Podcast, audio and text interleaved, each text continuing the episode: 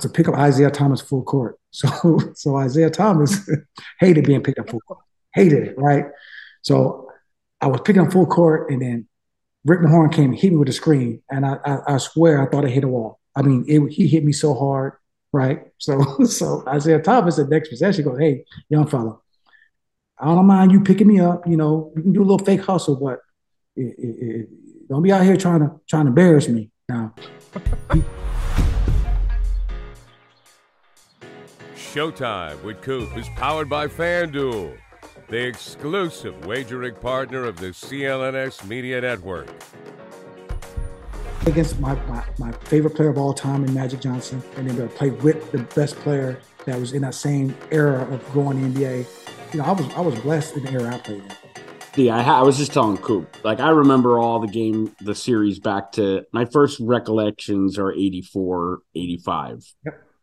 So I remember 84, 85, 85, 86, 86, 87, all those finals appearances. But my favorite ever Celtic season is 90 91. Mm-hmm. That season, D, if he didn't get injured and McHale didn't hurt that foot, Yeah. you guys would have went up against Coop and the Lakers. Yeah, yeah. I don't know, Coop, were you retired by then? No, I was done, I was done then. You'd have had um yeah. You, we Yeah, would have had Lakers. uh, uh, the Lakers. You, you know, it, and- would have been Terry Teagle. oh boy, Bird would have had a field day. Let me tell you. But They'll but, but the point is that like the way fate works, right? He got injured because you guys were better than the Bulls that year. You were better all yeah. season long, and Reggie was on his way. I mean, it was just made like it was gold. Here's the funny thing about that year. Um, we went into the All Star break. I think we are 36 and five, and our coaches were All Star coaches. And my rookie year, in dunk contest that year, you know, Bird McHale Parish was the was the, um, an All Star game, and we thought we had a chance. And Larry got hurt, you know, and then Kevin hurt his foot and kind of st- struggled a little bit, and lost the number one seed. And I think that's one of the reasons why. In, That's the. Detroit, that was that year Detroit beat us, and then they beat Chicago and got to the Chicago. No, no, Chicago beat them. so I thought that was our opportunity during my during my time with the, with, with Bird, McHale, and Parish winning championship. D, I remember. I got. I'm sorry. No, I'm being the, such a fanboy. Oh, I, I remember skipping skipping high school, right? For game one, I think it was. Bird was in traction after game five. So it's game one against the Pistons. Bird's out. I think Zeke was out too. But I remember a, a pigeon flew out onto the parquet floor and everybody started chanting Larry, Larry.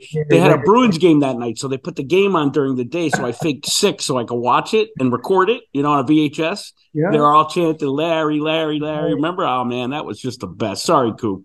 No, he's hijacked. I'm gonna tell you. I'm gonna tell you a quick story, and this is a, more of a personal story.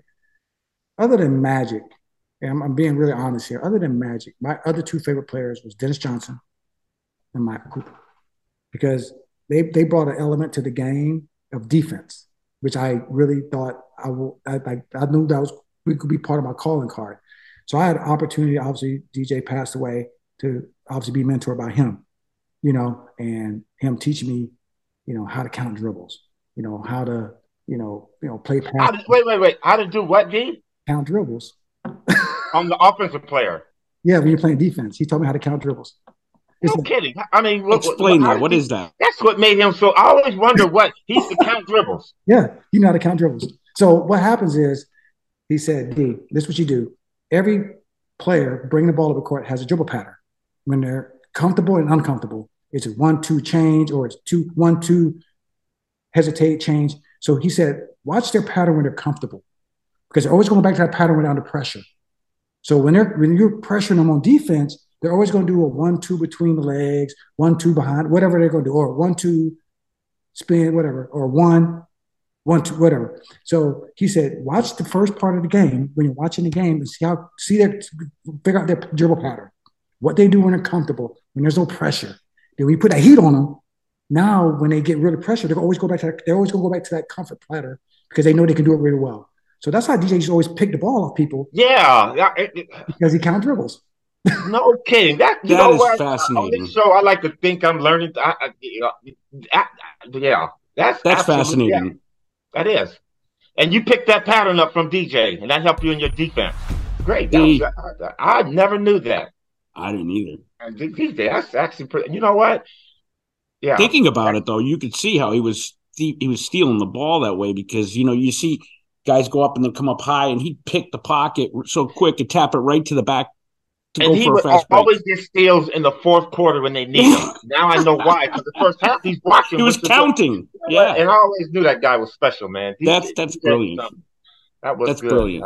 Uh, uh, do you want to go back to a little bit more about the DJ, the counting dribbles and stuff like that? That is so amazing to me because I never thought about doing that. Yeah. I think uh, uh, unconsciously I would watch people how they dribble, but I never thought about counting the dribbles Yeah. coming down. You know, and now that you now that I think about it, Isiah Thomas had a pattern, Magic had a pattern, and that's Yeah. what made D, uh, DJ such a great defender because all his steals would come in the fourth quarter. Yeah, yeah, yeah. But he, yeah, but he told me that my rookie year. He said, "Listen, you want to be a great defender, on the ball defender. Uh, you play two things: you play guesses and you play angles. But you got to understand patterns." And he said, "You got to learn how to count dribbles." I said, "What does that mean?" He told me told me the whole story about how to count the dribbles, different guys' dribble patterns, where they're comfortable, uncomfortable, under pressure. Um, and I would get steals. So I get a lot of steals off the had long arms. I get a lot of like rips off the, off, off off players late in the quarter when they get pressured. Um, and again, when you're a student of the game, like DJ was, that that things were taught me. And I would watch you because you you would know how to blow up screens. You would guard the best defender, like those type of things that I watched. And I, you know, again, I wasn't, you know, DJ was six four, you six six, you know, so my I was a smaller guard, but I always wanted to guard the best person and be able to be able to know how to guard somebody on the ball like DJ was great at, and you were great guarding people off the ball. And you know, basically when they got the ball, kind of, you know, like locking them up. You know, it was, you know, th- th- those things is that I don't I don't think enough players nowadays really study the game. Like like look back at history and look at how people defended or rebounded or shot or come off screens and things like that. Um, so it's you know again with with, with DJ, I remember I had to pick up Isiah Thomas full court. So so Isiah Thomas hated being picked up full court, hated it, right? So I was picking up full court, and then Rick Mahorn came and hit me with a screen, and I, I, I swear I thought I hit a wall. I mean, it, he hit me so hard, right? So so Isiah Thomas the next possession goes, "Hey, young fella, I don't mind you picking me up. You know, you can do a little fake hustle, but it, it, it, don't be out here trying to trying to embarrass me now." You, you can pick me up, and if, if, if, if, you, if you pick me up the right way, I'll call the screens for you. Because Chief way back there. Okay. So, so I'm just picking him up a little bit, and then he goes screen right, and I'll go and, you know, so he's like, okay, we're gonna we gonna help each other. You gonna act like you me up. I ain't gonna let you get your head knocked off. so people don't do that no more. You know, that's how we do it back in the day. We look out for each other. But that was that was my Isiah Thomas story. Like he really looked out for me. I think I got hit by Rick Mahorn at one time. He's like, you don't want to get hit like that again, do you? I go, mm You know what, D? I'm gonna say this, and then we're gonna move on to the next thing. Is that uh, my best DJ or Larry Bird story was in '85, and DJ told me this because we were very good friends, you know. But during the season, I didn't talk to him. I was, you know, hey, Coop, he tried to talk to me, but all season we broke bread and that whole thing. But he was telling me uh, in '84 when the Celtics were beating us, there was a play, and K.C. Jones was trying to draw up a play, and he was trying to think about something like that, and Larry. Larry looks over at him and takes his hand and wipes off the whiteboard and said, Hey man, fuck this. Give me the ball and rest of you motherfuckers get out the way. Well, he still did that. He still did that. I mean, he would it change. See, Chris Ford was a coach when I was there. So Chris Ford obviously played with him when they won a championship and then became the head coach. And he would do the same thing to Chris Ford. He's like, man, don't give me those tricky plays. Give me some tricky plays. Like, man, I almost, man, give, give, give me the ball. And we're uh, going to do like, you know, you thought, you know, come down, old school, you come down, just straight, straight post up, put in, and just play. You know, like, right? You going to guard me or not? You going to double? What you going to do? You know, so th- those are the days that's just joy, you know, our era we play. Uh, not saying this era is not great to look at, but our era was just so much fun because there's so much competition. It was, you know, it was friendship after the season, you know, and we really didn't kind of, like you said, we didn't communicate during the season. Obviously, we didn't have phones and social media and inst- all that stuff. So we knew when we stepped on the court, it was going to be a battle, you know. And then, you know, off season, hey, we break bread, go over, can hang out, you know, whatever. But not during the season. We were not, you know, that that definitely how it worked back then. D was DJ around the team uh, a lot that year because he, he Yeah, he was assistant coach. He was assistant coach that year. he was in '91. Yeah, he was assistant coach. He was there. Wow, right. Yeah, yeah, that's great because that was was that a they released him that year. He he retired. Yeah, that, well, I got a lot of flack because the year I got there drafted, that's the year DJ retired. And Brian, yeah, and Brian yeah, Shaw came in. So they're like, well, who's this young kid from Jacksonville that weighs 155 pounds coming to, you know, replace Dennis Johnson? I'm like, I'm not here to replace Dennis Johnson. So, you know, I ended up that year. So basically, I was replacing Dennis Johnson. So I was kind of like, well, you know, he ain't DJ. So DJ, you know, obviously, you know, taught me a lot and, and, and kind of like, hey, this young kid, you know, he's gonna be all right, you know, you know. So it, was good, but he was around, which helped my transition a lot my rookie year. You're listening to Showtime with Coop. Our guest, Dee Brown, uh, one of the greatest mm-hmm. Boston Celtic player. I hate to say that, D, but you know I got to give you your honors and stuff like that. Uh, D, uh, I want to give a shout out to one of my sponsors, Hello Fresh. You look like a guy that's real. You eat well and you do things. Do you cook, D? No, um, I do. I barbecue a little bit, um, but HelloFresh is great because I know my daughter uses HelloFresh and gets stuff delivered. So I know it's a, it's a great it's a, it's a great company that has great food. Fantastic food. I got some. Uh, make this about five or six times. D. I'm mm-hmm. a cooker. Uh, yeah. I'm my, I, you know, my first wife got divorced in my first marriage. Now I'm remarried. Now I've been married to my wife. Now we've been together for 20 years, but we've been married for 15 and uh, the food that you get there is so fresh. And I'm actually shocked because I, they send you a little menu and things like yeah, that to yeah. show you how to cook. So if you don't, and your daughter, we're gonna get into her in a minute, yeah. probably knows about this because it's some of the. I mean, it's fresh food. It's delivered to your door. Don't have to go out and battle the grocery stores and do any picking. They pick the best food for you. So, Dee, we're gonna try to get you some Hello Fresh sent to you yes, one time so you can see. Do you cook? You said, you do a little bit, but your wife mainly does the cooking. Yeah, she. Okay. Uh, See, my family, I cook. My wife's from Sweden, so I don't eat that. Okay. that, that food don't have taste to it or flavor, so I do. She's gonna kill me when she hear this, but uh, Hello Fresh, okay, we're gonna get you some D. Make a fast break to FanDuel during the NBA playoffs because right now new customers can get a no sweat first bet of up to $1,000. That's right, $1,000 back in bonus bets if your first bet doesn't win.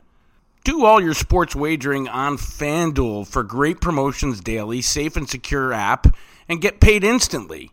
Always, always looking at the lines, and now it's even become a part of our coverage here at CLNS where we're talking about FanDuel lines. There's no better place especially for playoff action, then the number one sports book that's FanDuel. Visit fanduel.com slash Boston and get a no sweat first bet of up to a $1,000. That's fanduel.com slash Boston. FanDuel, the official sports betting partner of the National Basketball Association. 21 plus in all states. First online money wager, only $10 deposit required. Refund issued as non withdrawable bonus bets that expire in 14 days. Restrictions do apply. See full terms and service at fanduel.com slash sportsbook. FanDuel is offering online sports wagering in Kansas under an agreement with Kansas Star Casino LLC. Gambling problem? Call 1-800-GAMBLER or visit fanduel.com slash RG. If you're in Colorado, Iowa, Michigan, New Jersey, Ohio, Pennsylvania, Illinois, Tennessee, and Virginia, 1 800 gamblinghelpline.org. Call 800 327 5050 for 24 7 support. In Massachusetts, you know what, D? When did you know your career was coming to an end? Uh, when you wake up and you're like, man, I, I got to work out. I got to get. I got to get to practice two hours for 20 minutes of playing time. Like, no. like it gets to a point where you know your body just tells you that you can't play the level, and then your mind is still fresh. You know, your mind is still sharp, but then the things that you thought you could do, you know, you couldn't do. And people like, oh, you know, I said, man, I used to have hops. Now I just got hopes. Like I couldn't jump anymore. I couldn't, I couldn't, I couldn't like elevate like I wanted to. So D, the pumps didn't help you jump higher. Not, not no more and I became like a three point shooter. You know, I you know during my career I led league in three point shooting one year. You know, so I transformed my game um, to to make sure that you know wherever my body was telling me what I couldn't do, I could still do other things at a high level. So you know, once I got to like my eleventh year, it just you know every day was like, man, you know. Hour before practice, warming up to practice, to, you know, to be, a, you know, at that time, you know, I was a veteran playing maybe 15, 20 minutes a game into my career. Um, and that's when you know. And and it's always good to be able to leave on your terms when you know you have you You've given everything you can give. Your body just can't do it anymore. They're not ripping the jersey off your back. You can kind of transition the way you want to transition. So I was very blessed to be able to do that. Because once I retired, literally the next day, I had an office uh, with the Orlando Magic, um, uh, being a uh, assistant to the general manager. So I was great. My transition was very easy after I retired and went, to, went into the front office the next day. D, you know what? A couple more questions. Thank you so much, man, for the time you've given us. Okay, uh, you said you have kids. Your daughter Lexie plays. I remember when I was coaching uh, for the WNBA, we were scouting her. I was down in Atlanta Dream. She went to Duke or Maryland. She started off at Maryland, um, uh-huh. sophomore year, and then um, uh, they went to two Final Fours. So our okay. freshman Final Four and sophomore year and Final Four. Then uh, uh, what happened was her freshman year, Maryland was in ACC. The second year, they moved to the Big Ten, and she didn't want to play in the Big Ten. She wanted to play in ACC. She's from the South. She's like, yeah. I'm a Big Ten baby. I mean, ACC baby. Um, so the Big Ten, they're, they're, traveling all over the country. She's playing like, you know, Iowa, Nebraska. They ran through through them, went 16 1, 16 0. She was most outstanding player. Uh, but she wanted to play in ACC. Her dream was always playing ACC, always. So her her second choice coming out of high school was Duke. So she transferred to Duke, you know, was there two years uh, there. She's the only player in NCAA history to be a, a AP All American in two different schools. Um, only player ever, uh, men or women. Um, uh, for the listeners out there, got drafted. Now she's with the LA Sparks, doing a great job. D, yeah. you're proud of all your kids, but how proud of you of her? I'm proud of her because she paved her own way. Um, I mean, you know, she worked so hard to be um, to be a, basketball player. Um, she wasn't the most athletic. She ain't the tallest. You know, she's you know for for a female, she's five nine, five ten. She can shoot the air out the ball. Um, she's defensive player year in ACC her senior year. I'm proud of her because her journey wasn't easy in the WBA. She got drafted in the first round, played for Connecticut, didn't play a lot, got traded to Minnesota, played there a couple years. Um, then got cut, and then went to Chicago, won a championship in Chicago, then got uh, signed as a free agent with LA and has found a home in LA there. Um, you know, uh, so I'm just proud of her journey that she stuck stuck with who she was, kept working. Uh, right now, she started for the Sparks, averaging like 15 points a game. Um, I think they lost uh, last night, um, but I'm proud of her just because she paved her own way. So now we go around places, and it used to be, oh, Dee Brown's your dad. Now I go somewhere and oh, Lexie Brown, you know, you know, is your daughter you know, so you know, she she she she she's on celebrity status right now, which I'm very proud of. And she very professional. She handles her her her her, her uh, business the right way, and that's what I'm more proud of uh, of, of her so far. You know what? Really great young lady. I had a chance to do our show. We have a show out here after the games called Slam Dunk, and we had her on, and she's going to come on some more because uh, we go into the finals. But she's just a sharp young lady. You know, a great dad you have been. I mean, not just to her, but to all your kids. But uh, uh, our, our uh, very articulate young lady, and uh, she found a spot here because I went to the home opener, and she was like, "I got her some tickets to one of the playoffs games." So she kind of like went over there. Hey, Coach Cooper, it's kind of nice to see. But D, before awesome. you get out of here, Nick has something for you. All right, what you got, Nick? A couple more lightning round ones. So Robert Parish. Yes. Uh, he was the Egg man of the group. Like he was just he was he was stoic. Um, he was he's my big brother. Him, DJ, and, and, and Robert was my big brother. And and Robert. Uh, Dave, Dave, hold up. I'm sorry. You said the angry man of the group. Ed McMahon. Ed, McMahon. Maybe oh. angry. he always, he always looked mad. but he wasn't. He's an angry man. But hold on. If you know Chief, I'm sure you do. Off, he's the funniest dude in the world. Funny. Yeah, he he, he's so funny, and you know, uh, he, he he's the one. DJ did a lot of stuff for me on the court. Robert did a lot of stuff for me off the court. He taught me how to be professional. He said, "D, you gonna come to the game wearing a suit." And his, his he said, "D, if you buy five suits, I'll match and buy five suits for you. So he's like, listen, you gonna come to the games, you're gonna dress, you know, you know, Robert always wore suits and his, his alligator shoes. He said, This is how you're gonna come to games. You ain't come to games no sweatsuit, you know, team issue gear. You'll come to game in suit. Um, so he was very good at me of understanding how how how to present myself off the court, how to be professional, how to talk to people, how to go to a business meeting. Um, but you know, you're talking about a guy like the face on the you know the chief and but he laughed.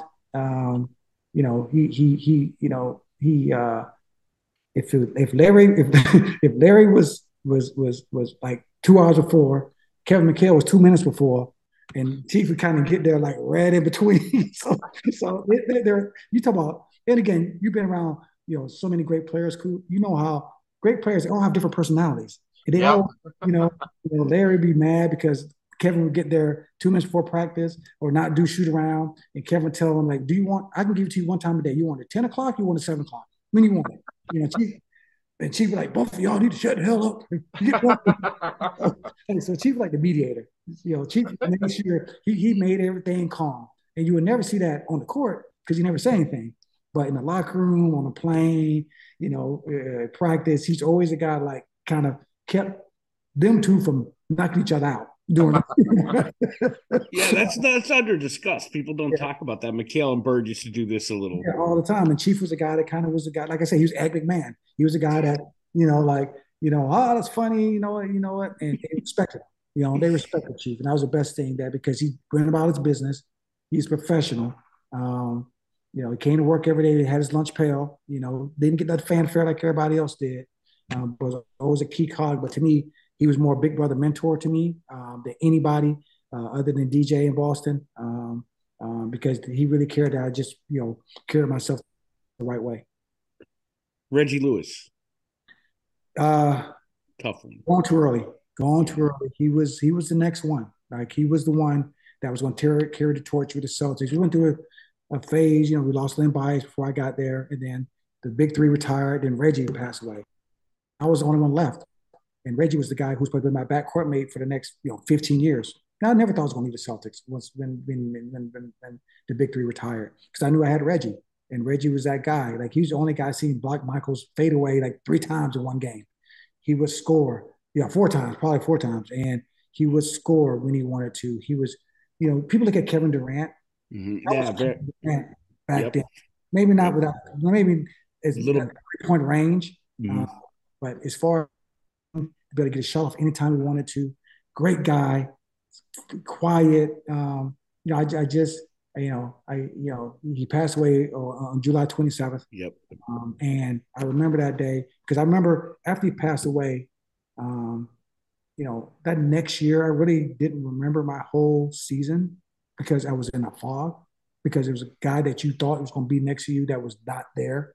Um, and Donna and his wife, and I still keep in touch with his kids. Uh, Regina and yeah. Reggie Jr. So I still keep contact with them. He's a ball player, isn't he? Reggie yeah, he's not bad. He's not a bad ball player. Yeah. Uh, so it's sad. he's still loved out here. So I'm in Boston, right? He's course, loved out here because he, you know, northeastern. Yep. You know, um, charitable. Yeah, and yeah, he had the turkey giveaway and things like that. But yep. he's a guy that that you know everybody always looks to the side to have a, like a running mate. Like, okay, this is going to be my guy for the next ten years. We're gonna yeah, we thought that too. That and it goes away and all of a sudden you're left to being the man. And I was prepared to be the man.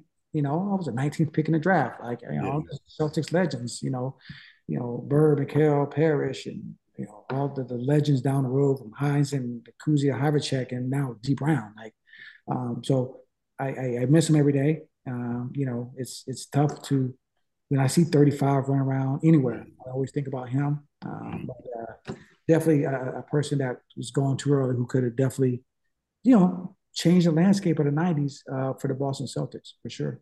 Oh, this is my last thing.